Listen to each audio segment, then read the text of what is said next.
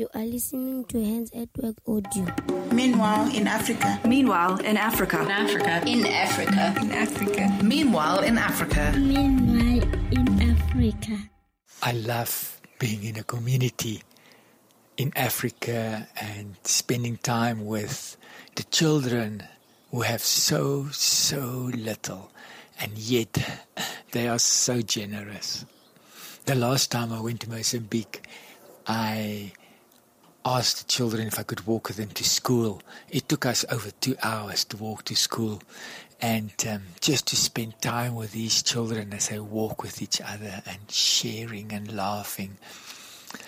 That afternoon when we came back from school, it was really hot and, and none of us had eaten anything during the day. And as we walked back, there was one young boy of about 10 years old and he, he kind of disappeared from the group. We were about um, 10 children and myself walking down this road, and this little boy disappeared into the bushes, and he came back, and he had a packet of peanuts in his hands. He must have had a coin um, in his pocket, and, and when he saw a, a local lady selling peanuts and he was hungry, he ran and he came back with a packet. And I was so amazed because they all stood and watched this young boy.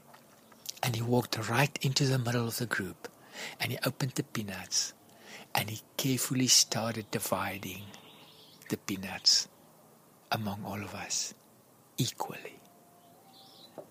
I was so astonished. I mean, such a young boy, a boy with so many needs, a boy whose stomach must have been um, protesting very loudly when his brain said, We are going to share these peanuts. And yet he did it. What a special moment. What make people so generous, especially the poorest to the poor? How do they do that?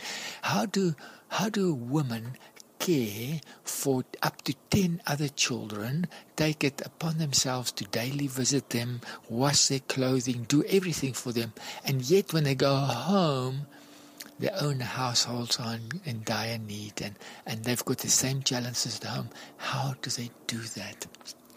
Well, one of the things I've learned about this amazing people is selfishness have um, made space for sharing and generosity as they had less and less.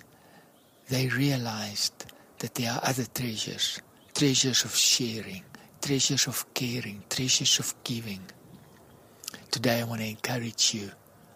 Um, dare to be generous. Challenge your culture that said you deserve it. Challenge your culture and your upbringing that say if you get an increase, it means you should have more money. Challenge that today and dare to be generous and shock people around you. www.handsatwork.org